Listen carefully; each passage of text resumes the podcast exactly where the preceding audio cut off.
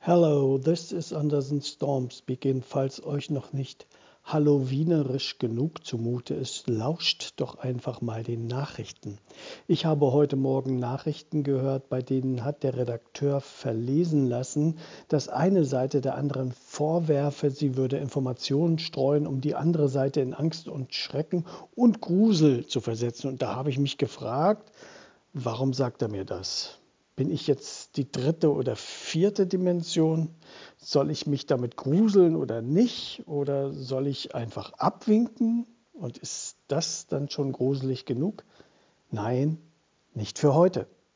Übrigens feiern wir das Fest der Untoten erst seit Anfang der 90er Jahre in Deutschland. Für mich kam es also mit der Wende sozusagen von einem, der da blieb, das Gruseln zu lernen. Ich sehe aus dem Fenster, es ist grau und nass, es wird Herbst, gruselig.